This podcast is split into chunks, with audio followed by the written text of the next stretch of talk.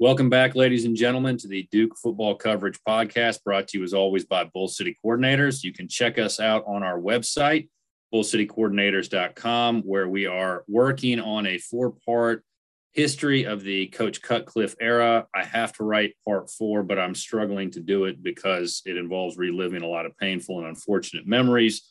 And I've already covered it extensively on the blog anyway, but I will get to it, I promise. You can also check us out on Twitter at Duke FB Coverage.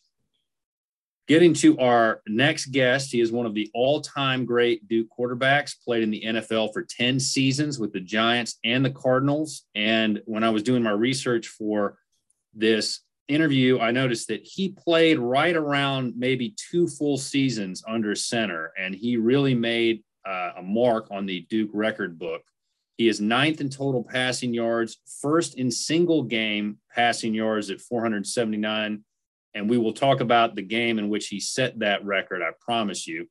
Seventh in career passing touchdowns with 42, tied for fourth in single season passing touchdowns at 20, third in single season touchdowns overall, 25 in the 91 season, eighth in total career touchdowns at 49, and ninth in total offensive yards. Dave Brown, welcome to the podcast. How are you, sir? I'm great, Ben. Thank you. Thanks for having me.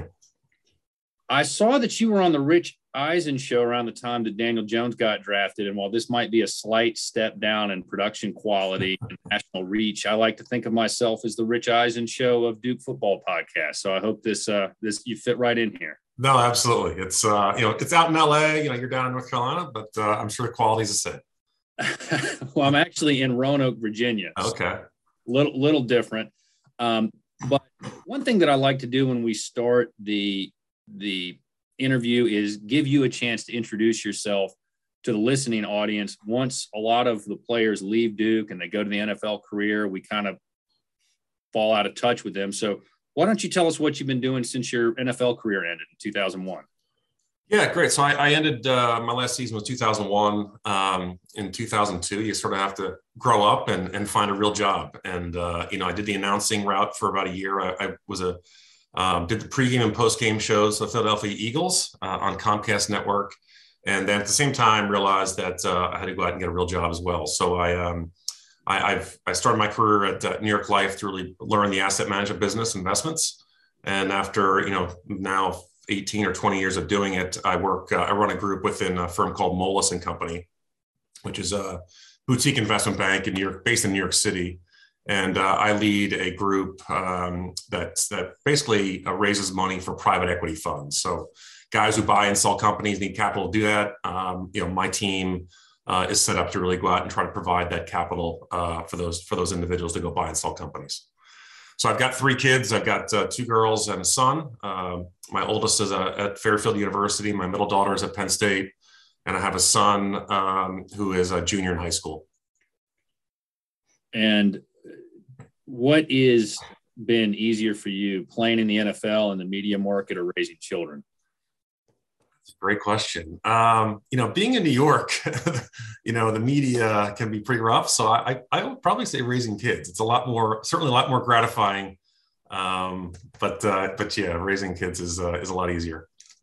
Well, you say that about it being more gratifying. When I was in law school, one of my buddies was a big Giants fan, and it, we were there for the 08 season when they upset the Patriots. And I asked him, I said, Ian, are you going to stop booing Eli Manning now? I'll boo him the first time he throws an interception. yeah. yeah. I, and what, what you can't even beating a then undefeated team doesn't get you any break with the Giants fans. What was your experience with that like at times? Yeah, listen, they um, you know, you pay a lot of money for those seats. You have the right to uh to you know offer your opinion, whether it's uh valid or not. But certainly, you know, the the, the teams that I were on, that I was on, you know, I got there in '92. Um, I was uh, really the backup behind Phil Simms and Jeff Hostetler, so I, I had a, a, lot of learning to do and had two great mentors to learn from. And that team was, you know, probably a little long in the tooth. They just had won two Super Bowls. A lot of the veterans were, were pretty, you know, getting older. You know, guys like Lawrence Taylor on that team, Phil Simms. You know, they had a, a really, really uh, strong team but again, they were getting they were getting old. So um, I think the fan base was really um, excited about the team they had, and then I don't think they appreciated maybe the the build that had to take place for them to to come back to you know the the, the national uh, and league prominence that they had at one time. And fortunately or unfortunately for me, I was kind of stuck in the middle of that. So uh, I'm sure there's a lot more questions around that, but that's really kind of the the, the way that I, I sort of uh, bridged my career. Let's talk a little bit about how you got into football. Tell us where you're from originally and when you started playing the sport. Yeah, so I'm from Westfield, New Jersey. Uh, still live here today. Um, I uh, the first NFL our first uh, little league team was set up in fourth grade. My parents did not want me to play; they thought I was too young, so they drove me over for my uh, third year of soccer signups. And uh, true story, actually locked my dad out of the car. He he got out of the car to go sign me up, and I refused to get out of the car and, and locked him out. And um, I said, "I'm not going. I want to play football." So that was enough, I think, for him to uh, to say I was really interested. So I, I went out uh, at, next week and signed up for football and was a tight end my first year, and then uh, played quarterback every year after that. Did Dad get back at you for locking him out of the car? I imagine my father would have yeah, he became the coach, which uh, you know, that's always an interesting dynamic when your dad's the coach. But uh, no, my dad was a great coach, but he was he was rough on me and rough on all of us. Well, I got to switch gears for just one second. We'll come back to it. Uh, but since, since we're talking about fathers, I meant to say this at the beginning of the show, but I just want to give a shout out to my dad who's recovering from left knee replacement surgery. Big surgery, but he uh, went through it well. He's doing fine. Um, so uh, meant meant to say that at the beginning. So, Dad, don't get too upset at me for uh, forgetting to put you up at the top of the show. But why don't we talk about as you developed in your career, you're getting into high school and you're getting recruited, and then you end up going to Duke. Can you talk us through what your recruitment process was like and how you ended up as a Blue Devil? Yeah, so I uh, I played a little bit as a sophomore in high school, not not much, but then my junior year I was named a starter. Um, you know, had a pretty good year, but we, you know, I, back then I was probably 6'5", 170 pounds, and uh, my high school actually we ran the the freeze option. So I don't know if you remember way back when when uh, Donovan McNabb was quarterback for Syracuse. It was sort of an I formation option scheme. And you can imagine a 6'5", 170 pound, you know, quarterback trying to run an option scheme. So we were five and four, didn't have a ton of success, but we, uh, you know, we were in third down a lot because because of uh, the running game wasn't as potent. We ran a lot of bootlegs, and I did a lot of things on the run. I think I think my size and arm strength sort of attracted people to me, sort of in, in my junior year. Uh, senior year, you know, stayed with that same offense, but but threw a little bit more. But I'll be honest with you, I probably averaged maybe ten passes a game in high school. Um, and then you know there was a lot of I started getting letters all um, every, pretty much every day from from uh, teams all over the country, and I narrowed it down to uh, my five official visits were Boston College, Duke, Iowa, uh, Michigan, and Maryland. Um, and it was interesting. So at the time, you know, Spurrier was the coach at Duke. There was uh, you know Bicknell was up at uh, Boston College. Uh, Hayden Fry was at Iowa. there were some you know really some some high high powered coaches out there. And one of the funny stories was I was uh, I was playing high school basketball at the time, and I really didn't want to miss my high school basketball games to to go to these official visits because what they would have you do is fly in on a Friday night, spend the whole weekend, and I would inevitably inevitably miss one or two basketball games. Um, so I, I, I asked a lot of the coaches if they'd just come up and I could speak to them at my high school. So Spurrier came up uh, to one of my high school basketball games, and the, and the offensive coordinator for Boston College was also in the building and we were playing a team, and it was a, a crosstown rival. And the game kind of got out of control. We were we were ahead by a lot, and late in the game, um, I was already taken out of the game, and uh, there was a, there was actually was a bench clearing brawl during the game, where fans came out of the stands, and uh, it was it was one of the ugliest scenes maybe in my high school's history. And it just so happened that Spurrier was there, and uh, and and several other coaches, and you know, in all my years at Duke and even today, Spurrier always remembers that and always, you know, laughs at sort of mean streets of Westfield, New Jersey, which is, you know, about as uh, nice a town as you can find in, in the suburbs of New Jersey. But uh, it was pretty, uh, pretty remarkable uh, a day on a recruiting trip for me. So was Spurrier, was Coach Spurrier the lead guy recruiting you at Duke? Uh, there's a guy, Jim Collins, uh, who was really, who really did a great job. He, when I look back at that Duke team I was on and success we had, a lot of the the core players that were successful were recruited by Coach Collins, and they were all from New Jersey, Pennsylvania, and New York. And uh, you know, he did an unbelievable job. And then you know, certainly Coach Spurrier was involved sort of late, late in the uh, in the process. Tell us a little bit about Coach Spurrier as a recruiter. We'll get to him as a coach in a minute. Uh, but what was it that made him unique as a recruiter and, and maybe made Coach Collins unique as well? Yeah, I think Coach Collins, it was just um, the way that he connected with me. And I think the way he connected with all of us. He, he definitely was a guy who um, you could tell he cared. It wasn't, I think a lot of guys have a specific playbook. They feel like they have to say certain things and do certain things and show you. And I think you know, at least for me, he just connected with me personally, and I think that was a, a big, a big uh, winning uh, point for him. With Spurrier, candidly, it was he came to our high school and uh, with with a reel of uh, a film, and brought me into uh, into a room. He showed me a game they played. I think it was homecoming versus Georgia Tech, where Steve Slayden threw six touchdown passes, and they were doing you know double reverse passes and flea flickers, and just th- I think Slayden may have thrown it like 63 times that game and for a guy who was running the freeze option, throwing it 10 times a game, you know, in high school, that just really excited me about what the, what the possibilities were. You know, I'll be honest, I didn't know much about his history of, as a player. Um, you know, my, my father was the one that was telling me that he was a Heisman Trophy winner and was, you know, had all these really, you know, um, you know, unbelievable accolades as a player. But to me, what was interesting was his ability to uh, to really design a, a brand new style of offense that not a lot of guys were running at the time. So where did the where do you think all the interest in you came from? If you're only getting like 10 passes a game, I can imagine you don't have a lot of like game film or highlights. What what do you think it was that was causing people to say, hey, let's go check out Dave Brown? Yeah, I think I think size certainly was was the biggest thing. You know, being being in high school time six five, certainly you know, in that era, you know, size was a big thing for quarterbacks. Um, I would I would say arm strength. You know, we we did when we did throw it, a lot of them were were deep passes. So I would, I would roll out and throw a lot of uh, you know post patterns and things. And I think the ability to kind of put the ball up there high and connect with receivers deep was probably the the thing that attracted everyone the most was just arm strength. What made you end up choosing Duke over the other schools that you mentioned? And I'm glad you didn't go to Maryland because I get a lot of stuff about Maryland that'll get an E rating on the podcast, which we don't need. But what brought you to Duke? Yeah. So, um, you know, again, I had great offers: Michigan, uh, uh, Iowa, Maryland, Boston College, etc. And um, I think for me, it was a couple things. One, coming out of a system that I was played in in high school, I'll be honest with you, I didn't know how good I, I was or how good I could be. And I felt like if I went to a Michigan or a Iowa, where they would recruit the best players every single year, maybe I wouldn't have the greatest opportunity to play right away as I would at other schools.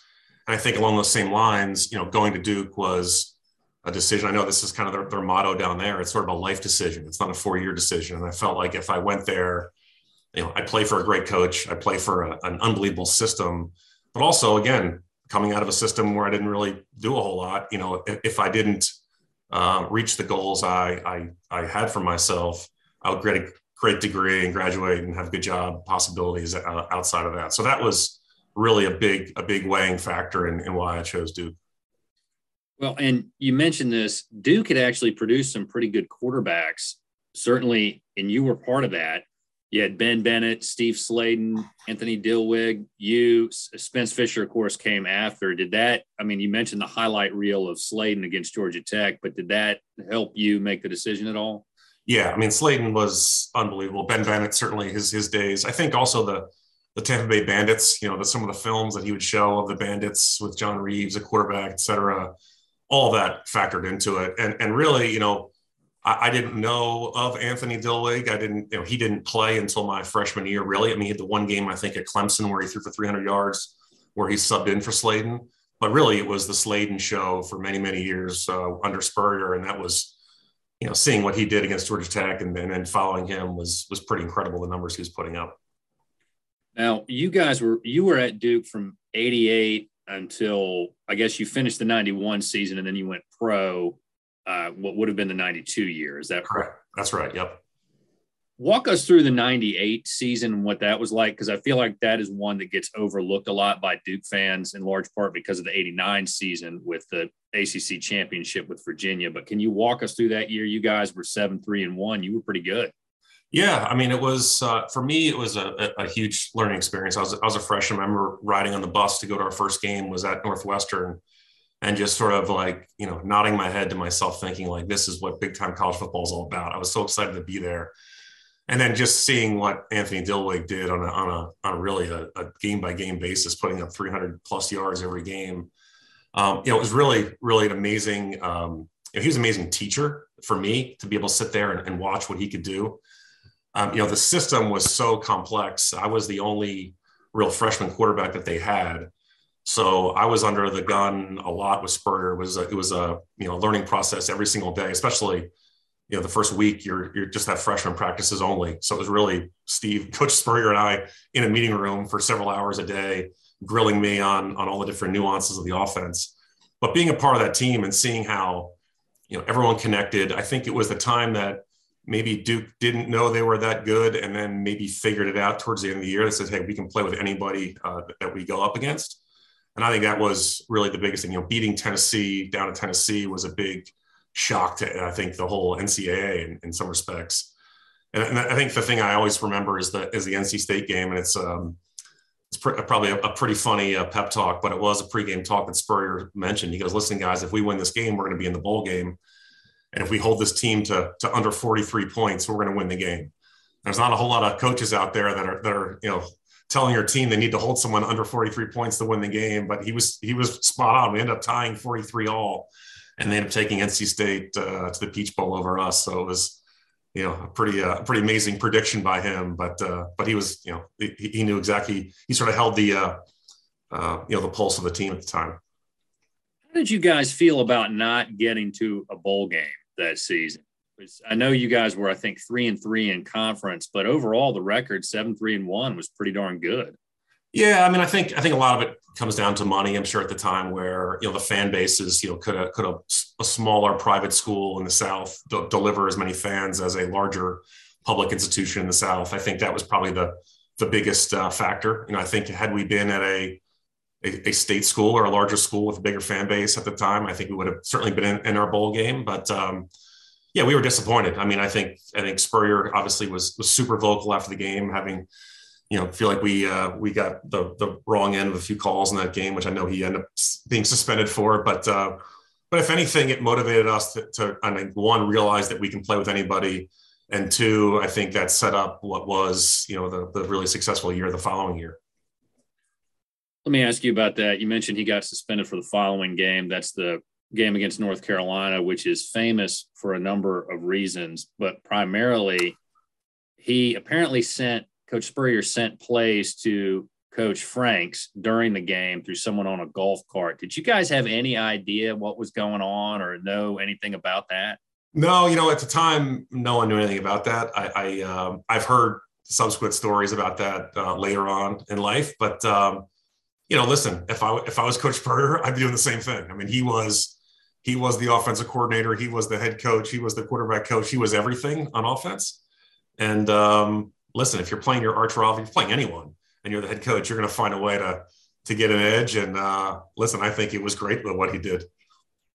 Well, uh, what was so the mood going into 1989 is positive. Did you have an idea as to who the starter was going to be? Uh, how did it come about? I know Billy Ray transferred in you end up playing very, very well when you come in. But just walk us through kind of the mindset that you had about being the quarterback there and also the team's mindset going into the season. Yeah, so after um, after the '88 season, uh, going into spring ball, you know, I I, uh, I was assumed that I was going to compete for the starting job with a guy named uh, Kenny Hull, and then um, all of a sudden, you know, um, we we get a transfer from Alabama, Billy Ray, and that was sort of a shock to all of our systems because here's a guy who was at the time coming out of high school, a number two recruit behind Jeff George.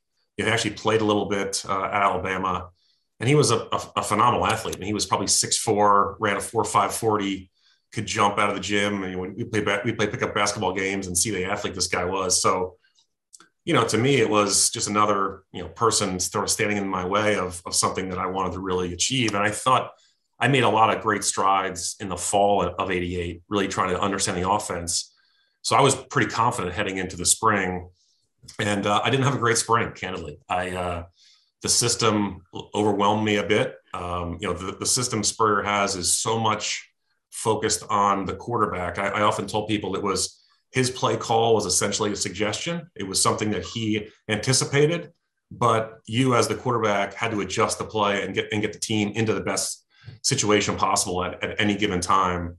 And I just, you know, was having trouble trying to get to that point. And um, it got so bad that then at the last spring game uh, practice, uh, when it was over, Coach Spurrier pulled me aside, you know, congratulated everyone on a great spring and asked me to stay after practice. And he said, listen, I, I sort of had you factored in to be the starter. You know, you, you didn't win the job. Billy's going to be the starter next year. Um, but I promise you, you're going to play in the first game, but you just got to keep improving. And that was, you know, a really disappointing moment, maybe a seminal moment of my career to, to say, you really got to work harder. you're really going to study more. you're really going to lift more and do things um, a lot more in line to be competitive. And um, that started really a, a really hard summer for me of working out and getting my, my, my face in the playbook. And, uh, and I think that's what set up maybe what, what happened uh, the following year. Well, it certainly paid off when you got your opportunity. Uh, nobody can question that. But 89 started out a little slow. You guys are one and three, and you have a game against Clemson, which was an ugly, wet, rainy, turnover filled game. I think Clemson picked it off a couple of times and then got stripped, and you guys picked it up. I mean, it was not pretty. And then you played a little bit. Cuthbert comes in and he gets that great touchdown, and you guys win seven straight. What was that Clemson game like, and how much did it mean to you all? Yeah, I think you know, it, backing up one week before that, we played Virginia, and we got we got beat up pretty badly. And that I got in in the fourth quarter of that game, and actually threw three touchdown passes in the fourth quarter. And so, you know, as miserable as that game was for the team, in the back of my mind was that was probably the first time where I felt like, you know, I could I could probably play. You know, I, I think I can I think I can be successful in this system. And I think at that time too, Coach Spurrier maybe began to get a lot more confident that I could play as well. So rolling into uh, rolling into Clemson, you know, I thought I might get a chance to play a little bit, but but you know, Billy was a starter and Billy was playing pretty well. I think at that time I got in one play. It was right before the end of the half. I was asked to throw a hail mary and I rolled out and slipped and fell. And uh, Coach Spurrier basically chased me into the locker room the entire way, screaming at me. But uh, but no, I think I think at that time that that's when our team found our identity. I think we, you know, the first three or four games we were trying to be maybe someone we weren't, and uh, in that game in in the mud, we figured out we were a you know risk it all blitz kind of defense. Uh, we were a, we were a heavy running game with with a guy like Cuthbert that could you know run over people. I think at times we could be a little bit too uh, cute on offense. And I think at that point we realized we have the horses to run it. We can throw it, obviously. But the, the biggest thing to me was the defensive mindset. It was, you know, we got, we're going to isolate our corners. We got a great safety and we're just going to blitz every single down and see what happens. And I think the team embraced that, that kind of style. And that's what took us the rest of the year. We also had a guy like Clarkson Hines to throw the ball to, which I'm sure helped. What was playing with him like? It was great. I mean, he, he was, uh, you know, every single week, I'm sure the defense uh, that we played against had him highlighted and they had, you know, I'm sure brackets trying to figure out how to stop him. And I think that's what made Coach Spurrier so creative was, um, you know, we moved him around a lot. So he was a split end one one week. He was a, you know, on the X the side. He was a Z one year, one, one week. And I think from, um, you know, a defensive point of view, it's really hard to sort of build a game plan where you don't know where this guy is. And in, in a way, he was a ghost. You never really knew which side of the ball he was going to be on. And uh, and I think that goes to Clarkson too because he had to learn a lot. He probably learned more positions than anyone on the team because he had to play them all. He could line up in a tight end sometimes. He could line up in the backfield sometimes. And I, and I give him a lot of credit for just his ability to kind of create and uh, and develop and adapt to what the game plan was every single week. And just as a mentor, he he really was a great teacher for the guys below him, the Walter Joneses of the team, the Mark Mayses, the, the Brad Breedloves, guys like that, that, um, you know, kind of looked up to him and really set us up and set them up for, for their really successful careers at Duke as well. Well, walk us through the rest of the season. You're on the hot streak. You guys are playing very, very well. And then you come in and play against Wake Forest. How did that come about? Yeah, so so Billy got hurt. I think the week before was uh, was Georgia Tech. Uh, he hurt his shoulder. And, uh, and like I said, I, I, after that Virginia game, I started to get a little bit of, of, playing time here and there in games, you know, series here, series there. And then it was, you know, it was, it was my week to really go out and play. Billy, Billy tried to go with it, but, but couldn't make it. So uh, we, were, we, were, playing at Wake Forest. Um, sort of the, the famous story of this is, you know, obviously Cuthbert was was you know running running wild on everybody. I think he just came off a 200 yard game against Georgia Tech, and um, you know here comes this this backup quarterback, and everyone in the world assumed that this is going to be a smash mouth. You know, we're gonna we're gonna run Cuthbert every single play and see what happens.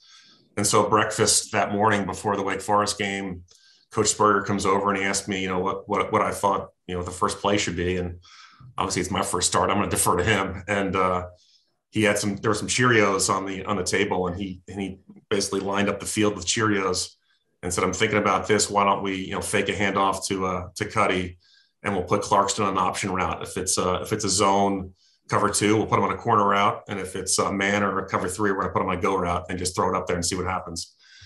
And so, sure, I mean, let's let's let's give it a shot. And it just so happened it was it was the perfect play call. We we faked off the right tackle to uh, to Cuddy, and I threw a, a, deep pass. I think it was a 76 yard touchdown pass on the very first play of my first start to Clarkson Hines. So from that point on, the confidence was was there, and uh, we ended up having a great day. I threw for 444 yards and four touchdowns. I think Clarkson had three of those touchdowns. And it was just, you know, you couldn't have written a better script for a first start for a, for a kid who was a, basically a sophomore in college and one of those was for 97 yards, which I think is still right around the longest pass play in Duke scrimmage history. So yeah, you played okay. You did all right. a couple of things Spurrier had for you to work on, but you know that's uh that's pretty good. Yeah, it was it was amazing. I think again, my, going back to my original point about you know Spurrier giving suggestions uh, rather than you know making you run the play.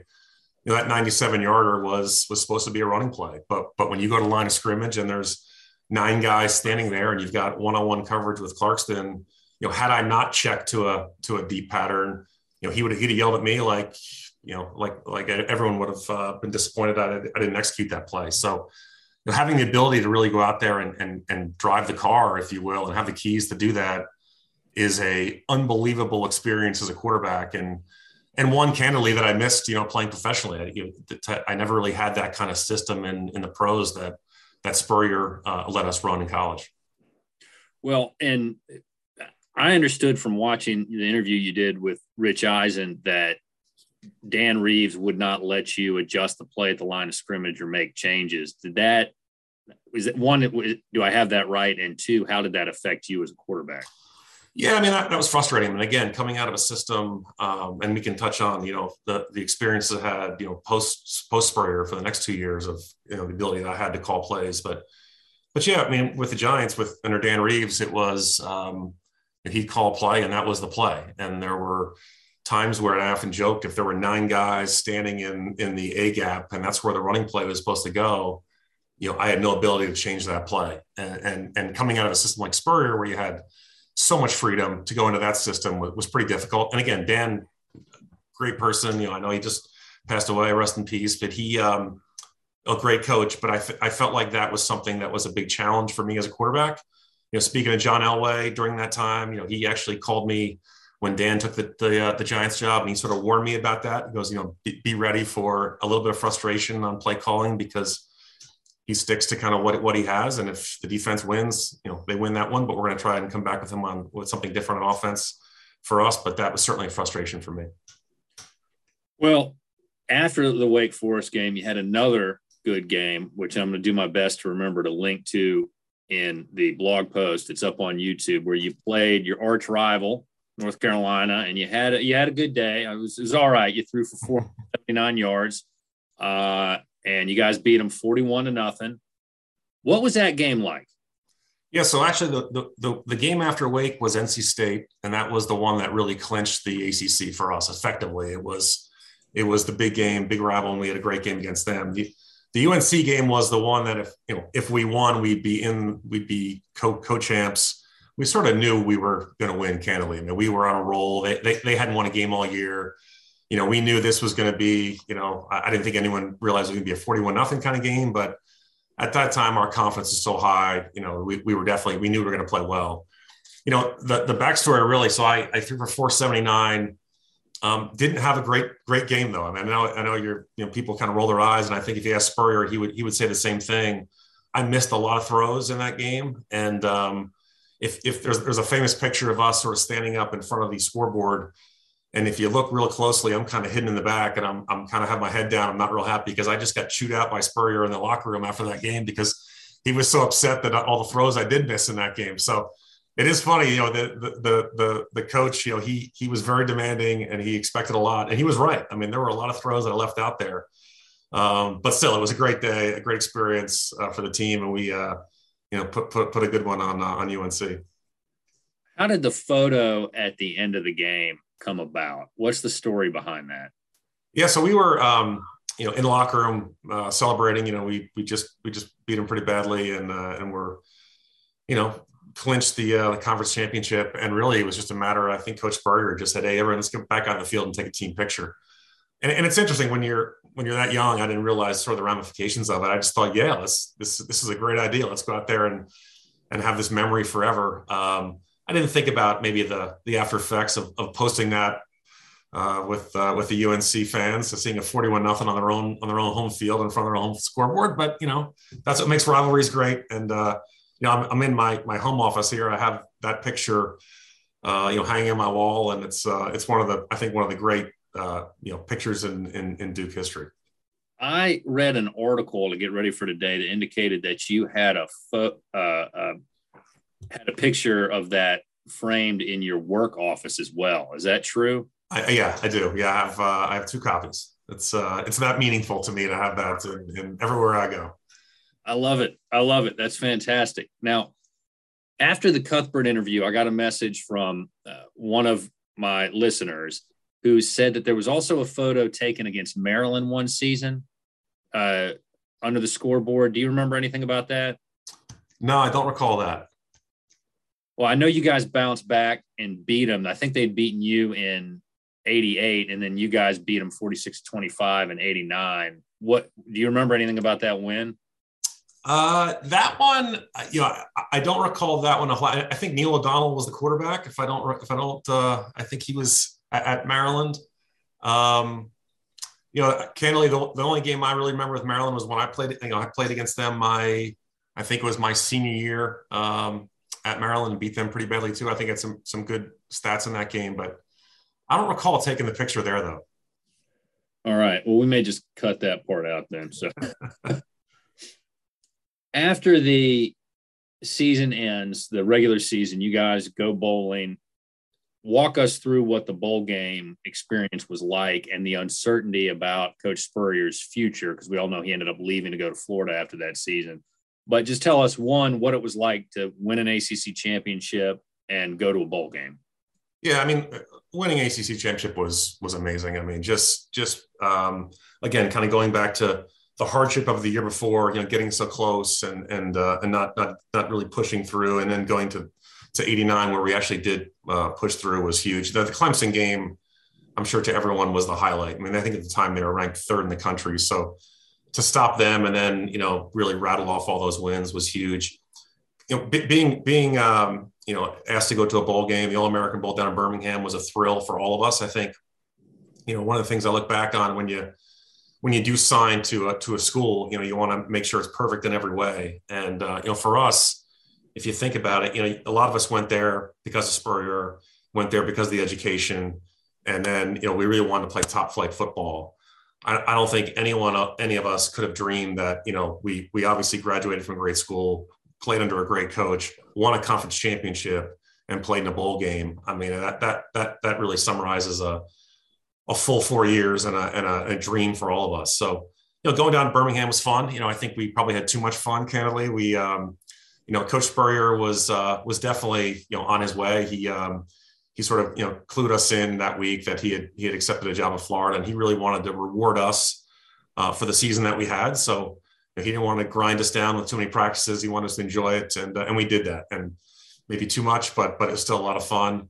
You know, we we uh, Texas Tech took the game a lot more uh, to heart than maybe we did. I think from a practice point of view, they were having double sessions down in down in Lubbock, Texas, and preparing for the game. And uh, you know, we were overmatched. You know, they they ran it down our throats. We, uh, you know, Billy Ray and I uh, both alternated at quarterback. He started the game out in the second quarter, and we went third and fourth.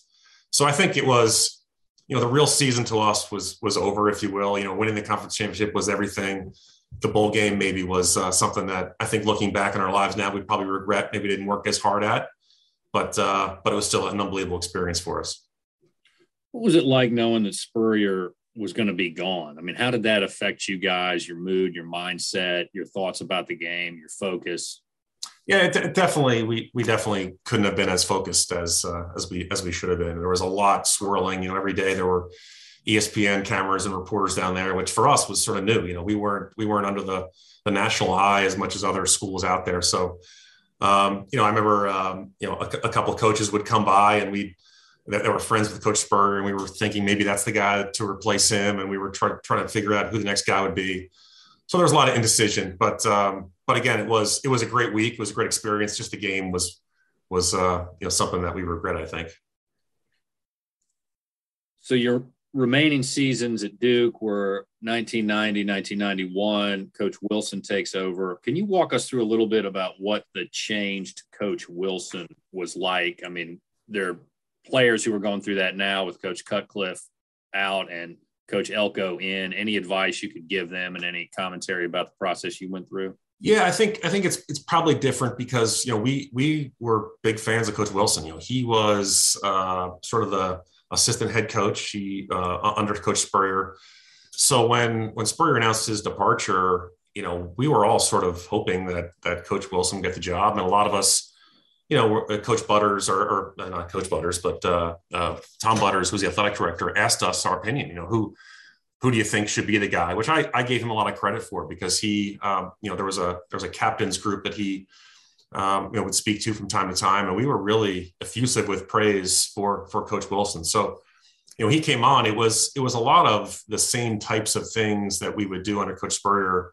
We sort of kept that that same uh, you know off-season program and, and off-season uh, and really the same kind of system as well. So we were excited about that. I think the the biggest difference was we had to find a new offensive coach. You know, we as I mentioned earlier, Spurrier was everything, and so he went out and hired a guy named Eddie Wilson, who was um, I think he was the offensive coordinator at Cornell prior to it coming to Duke. And uh, you know, I, I, know over time during that time there was a lot of scrutiny under Coach Eddie, and uh, you know when I look back on my experience with him I give him a ton of credit for my development as, as a quarterback. He um, he was put in a really tough position. He was asked to come in and learn the Steve Spurrier system and run that system, you know, at Duke.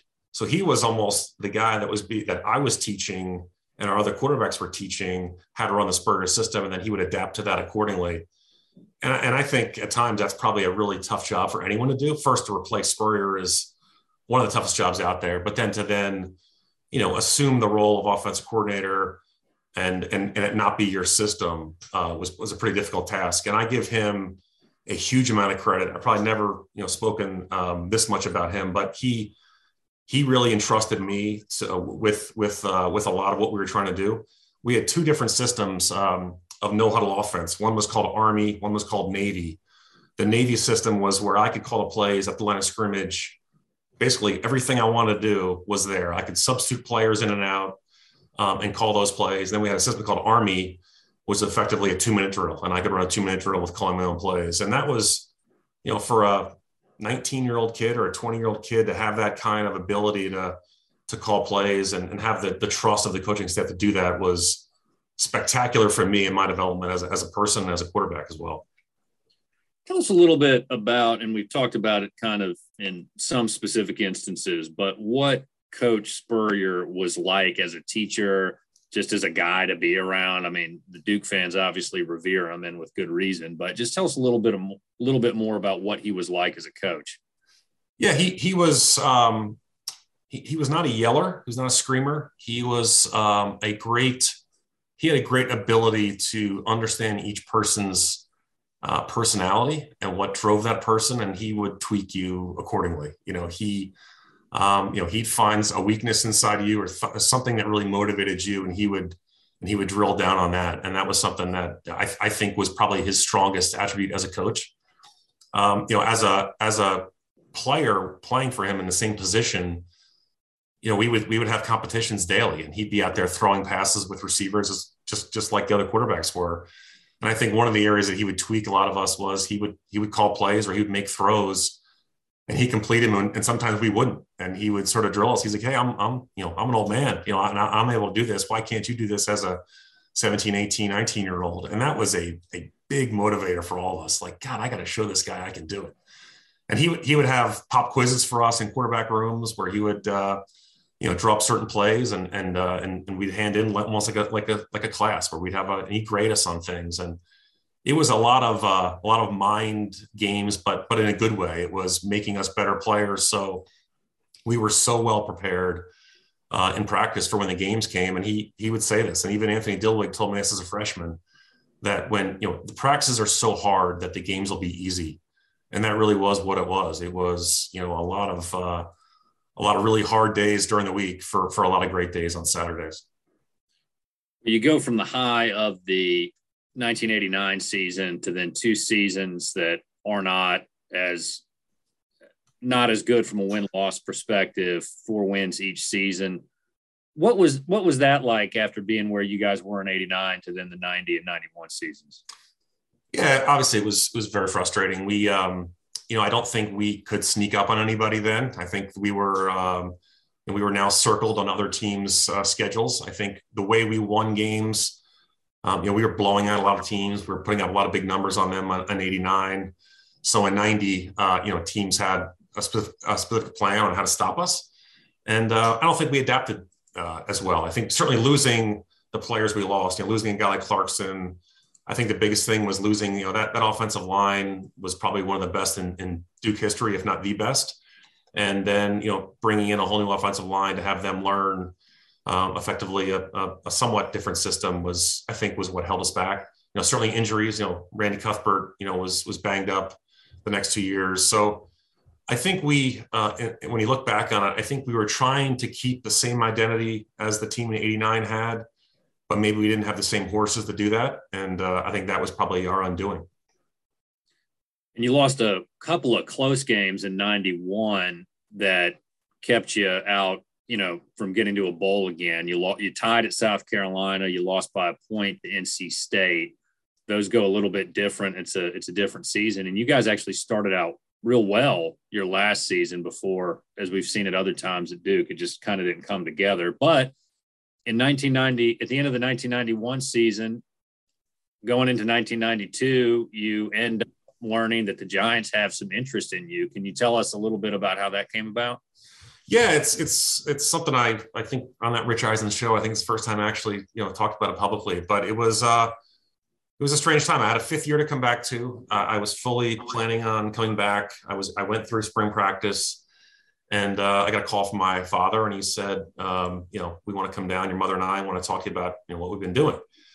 So um, you know, we were as mentioned, spring practice was, was wrapping up, and I guess during that off season uh, the New York Giants were having these conversations with my parents, basically saying that there's a you know there's a, a future draft coming out, and they have uh, they're rating the different players, and I was rated very high uh, if if I were to come out the following year, and the Giants, as I mentioned, still had a pretty good team, and they didn't think they would have a draft pick high enough to draft me um, as, a, as a quarterback in the early rounds. So there was a thing at the time called the supplemental draft, and they said that if I went out, if I declared effectively a year early. So if I, I could come out in the summer, uh, if I graduated on time, uh, that I that they could end up drafting me in a thing called a supplemental draft. Now they they couldn't tell me when they were doing it. It was uh, highly illegal, candidly, what they were doing.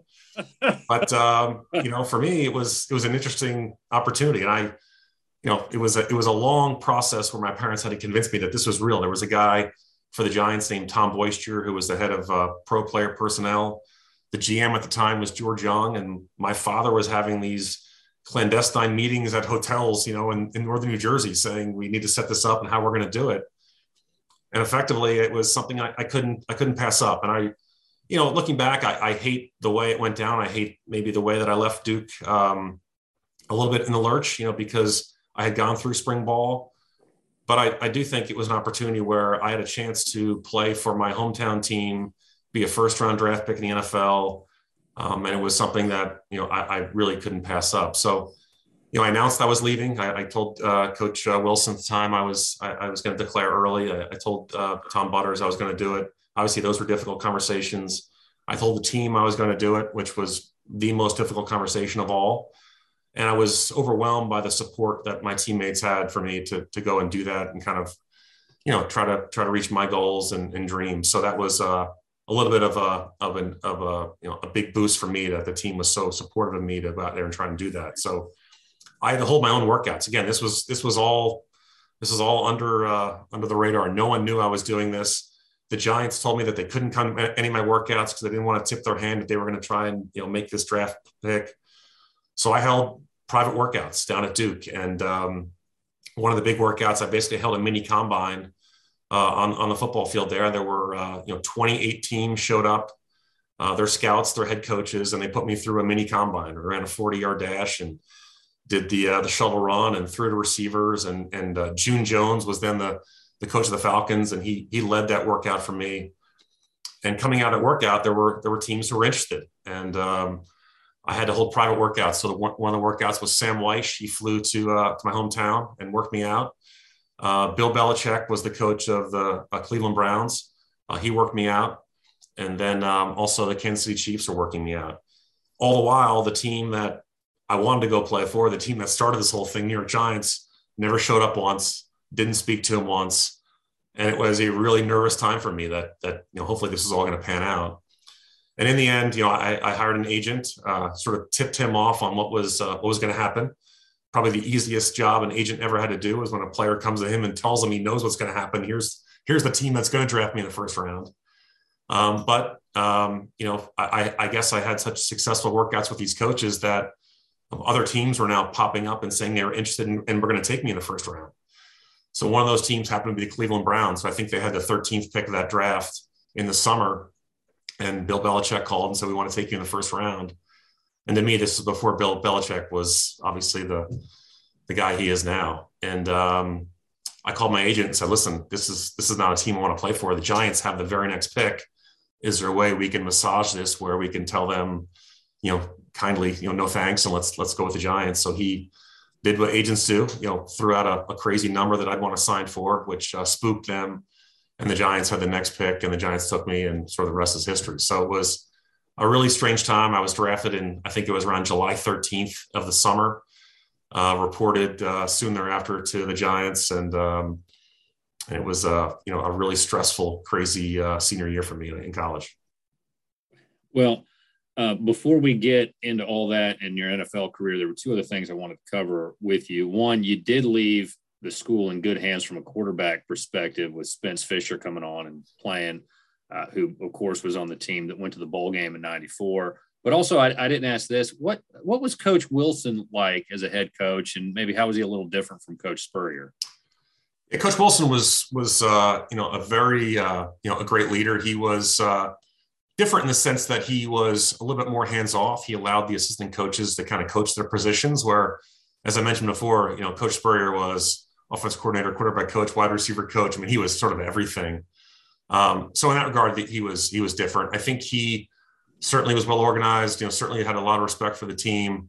Um, but again, I think he was, um, you know, he wasn't Spurrier, and I think at the time the success we had at that university and the success, success we had under Coach Spurrier, it was a it was a tough job. You know, it was a hard job to to be successful, and I think that was maybe one of the reasons that we we weren't as successful. Because I think at times he tried to be a little bit like Coach Spurrier, but you know, no one's like Coach Spurrier, and um, and I think that was uh, you know I think I think that and maybe just the talent level. We didn't have the the senior laden offensive line and the senior laden you know leaders that we had in '89.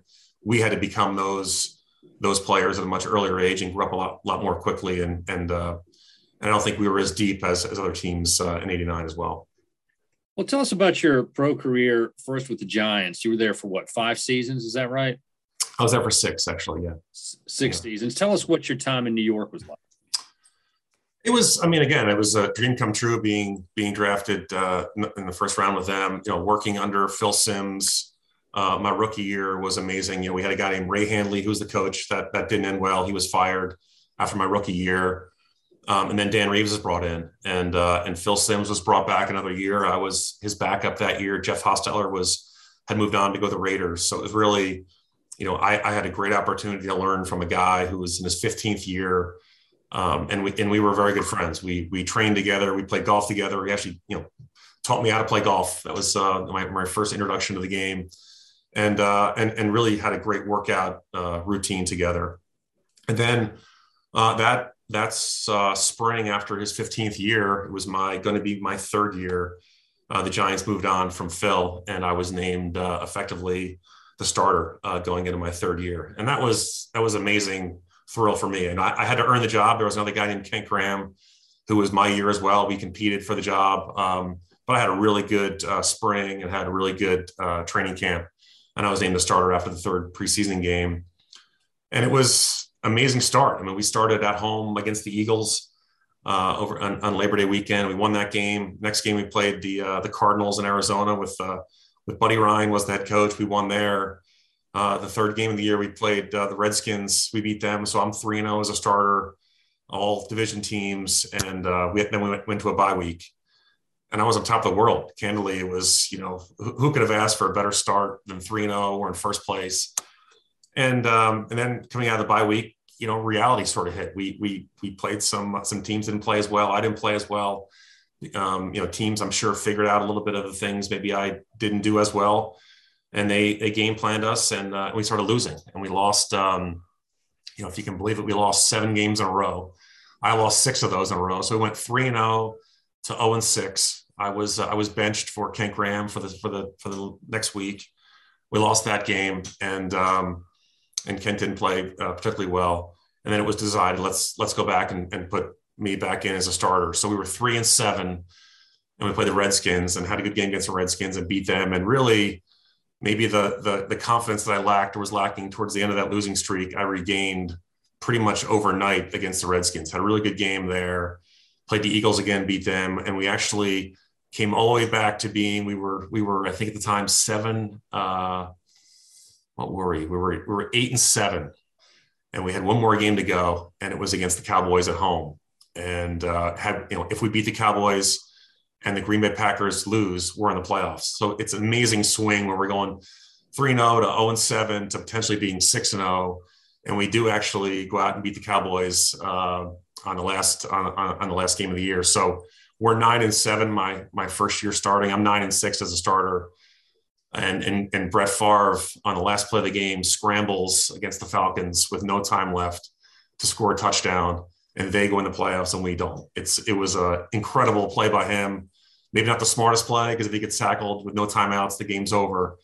Um, but he does do it in, in true Brett Favre fashion. So my rookie year or my, my first year starting, I'm nine and seven, um, and the you know feeling really good about the prospects of where we're going to go, and and kind of a little bit like what happened to Duke. You know, we had a, a, a very um, experienced team, and they became uh, expendable in, in the Giants' eyes. The team uh, had a lot of veterans and there was this kind of transformation about to take place and i was part of that transformation and so they let go a lot of the a lot of the veterans and, and brought in a lot of a lot of more inexperienced younger guys who all were like me all really wanted to play hard and wanted to win. And we just had some difficult years after that. And i probably didn't play as well. And uh and we I think we were five and 11 six and 10 and dan reeves was was fired after that. And we brought in a guy named jim Fassel, who actually was my quarterback coach my rookie year, and uh, and had a great experience with Jim.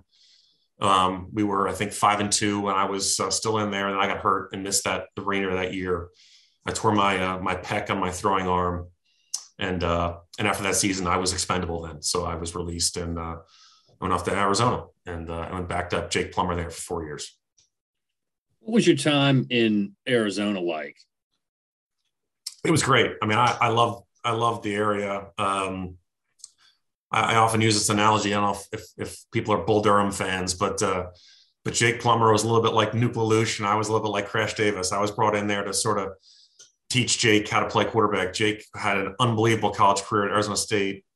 He had amazing talent. He could throw the ball all, all over the field. He could move, um, but you know at times could do some things that were head scratching uh, plays. And and my job because I was uh, you know a veteran guy. I started maybe 70 or so games, you know, in the NFC East. At the time, the Cardinals were still in the NFC East, and I was brought in to sort of you know be his mentor, teach him, you know, how to train. The things I learned from Phil Simms, you know, the things I learned the highs and lows of being the Giants quarterback, I would sort of impart that upon him. And he and I had a great relationship. And um, you know, I played I played some there. I, I, probably started maybe 10 or 12 games when I was there. Uh, you know, when he experienced some injuries and had some success out there as well. But my main reason for being out there was to teach him how to play and teach him the ways of the NFL, and uh, and had a great experience doing that out there.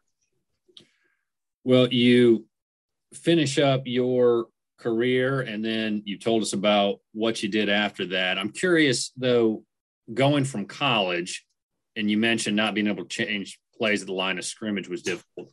What's the biggest adaptation from being a college quarterback to being a starting NFL quarterback? Yeah, I mean, the easy thing to say, I think, is just the game so much quicker. I think, um, I think the quickness is biggest thing, but I think also it's it's the schemes. I mean, every week in and week out, you're going to see something different. And when I when I began starting the league, it, the the the evolution of the zone blitz was was starting, and that was a huge uh, problem for for young quarterbacks because you know at Duke under Spurrier, when you would see certain blitzes coming, basically they were going to play man coverage behind it, and you could exploit that, and and that's why guys like Clarkson and others. We were throwing so many deep patterns, so many corner, corner route patterns to these guys because we knew they were going to play a man coverage when you go to the NFL, uh, early the early days when zone blitz started, they would they would show that same look and they would drop off and they would plant people in different positions where you didn't think they'd be. And that the advent of the zone blitz was um, a humiliating experience for not only new quarterbacks but but veteran quarterbacks as well. And and now that's obviously been woven into the into the game in college, and, and there are ways to defeat it now. But man, early on as a starting quarterback in the NFL, that was a head scratcher for me and others, um, and and caused a lot of pain for quarterbacks. Well, what uh, do you have any thoughts on the current state of the program? We got a new coach in. I'm, I'm sure you keep up with the Blue Devils. Any any thoughts on what we can expect in the next com- couple of years? Yeah, listen. I mean, I think um, you know, obviously, uh, Coach Cutcliffe did a great job. I, I, often tell people, you know, if he didn't win another game, the things he did for the program and and kind of getting them into the into uh, competitive situations from a from a you know from the stadium being redone to the indoor facilities to the to the locker room, kind of the the fundraising behind that and the and the motion that he created to get them to the point they need to be, I think was a, was a huge thing. I think it's it was probably time, and I'm I'm happy to see that that they. It sounds like Coach Elko is is is the right man for the job. I don't know much about him, candidly, but um, but I'm excited. I think I think the the program, um, you know, something I follow. It's it's amazing. I don't think maybe the fans realize how involved ex players are. You know, from from our own communications. You know, I, I we there's a group, there's a text chain that, that we I speak to sort of every week. There's guys. It's great that they're on TV so much because a lot of the ex players will will watch it. I don't think, you know, candidly, maybe the '89 team and the teams that that uh, I played for are maybe as involved in the university as we once were. I think, um, you know, maybe we're a little bit too old, and I think Coach Cliff's era maybe has um, has her own you know group of people. But I but know that sort of our group is very close still and, and roots hard for for for Duke and uh, you know thinks the best for them and, and, wants the best for them as well. You mentioned the indoor facilities and and Cuthbert mentioned this a little bit when he was on, but tell us what the facilities were like that you guys had when you were playing there compared to what they have today. Yeah, I mean it's the so the the the current I guess it's the lacrosse locker room and the and the soccer locker room. That was our locker room. That was the football locker room, and that was state of the art. I mean, candidly, that was a recruiting tool uh, for guys like me to go there because they had the room was able to split into four different wall walls that come out and split the place into four different corners. And to me, that was you know, wow, that's amazing. We have this this amazing facility.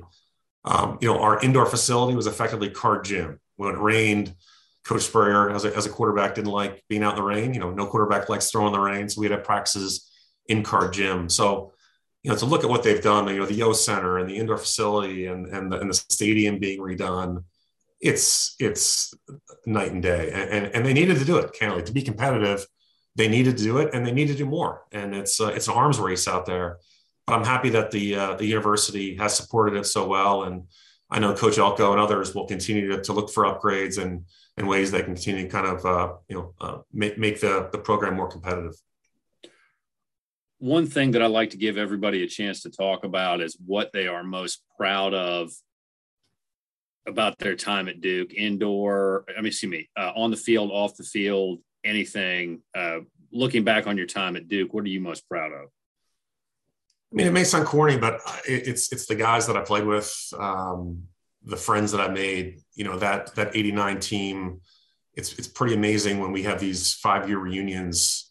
The attendance is pretty much 100. Um, percent Like I said, there's text chains out there. There's phone calls. It's the relationships that um, that we that we accomplished something that not many teams in Duke history has ever done. You know, we, we won a conference championship, um, and we sort of did it, um, you know, our way. It was a, it was aggressive style. So I think that's first and foremost the biggest thing. You know, being associated, having a degree from Duke, you know, doing all those types of things. You know, being outside of uh, of the football realm and being in the workplace. You know, that that Duke degree carries a lot of weight and uh, you know being able to sort of hitch my wagon and say I was part of the university and part of the program is is still a big thrill for me.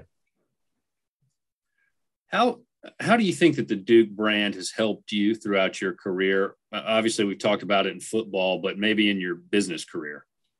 Yeah, listen, people. I mean, they automatically think you're a really smart guy when you have a Duke degree. Whether that's the case or not, you know, that's they, they, they can't deny the fact that you have a Duke degree. So that's that's one thing, and it's and it's uh, it's a hard place to get into. I mean, it's it's it's elite company to be uh, a student there, to be a student athlete is is even a higher uh, threshold. So to me, it's um, it's been everything in my career uh, to to be able to say that I. Um, you know, graduated from there. There's a network uh, in the business side that I deal with that are all Duke guys. So hopefully, we all try to take care of each other if we can um, from a business point of view. So it's uh, to me, it's everything. Well, is it, there anything else that you'd like to say? You've been kind enough taking about an hour out of your Saturday morning here. Is there anything else you'd like to talk about? I, I give people an open mic if there's anything they'd like to discuss. Uh, it, the the microphone is yours.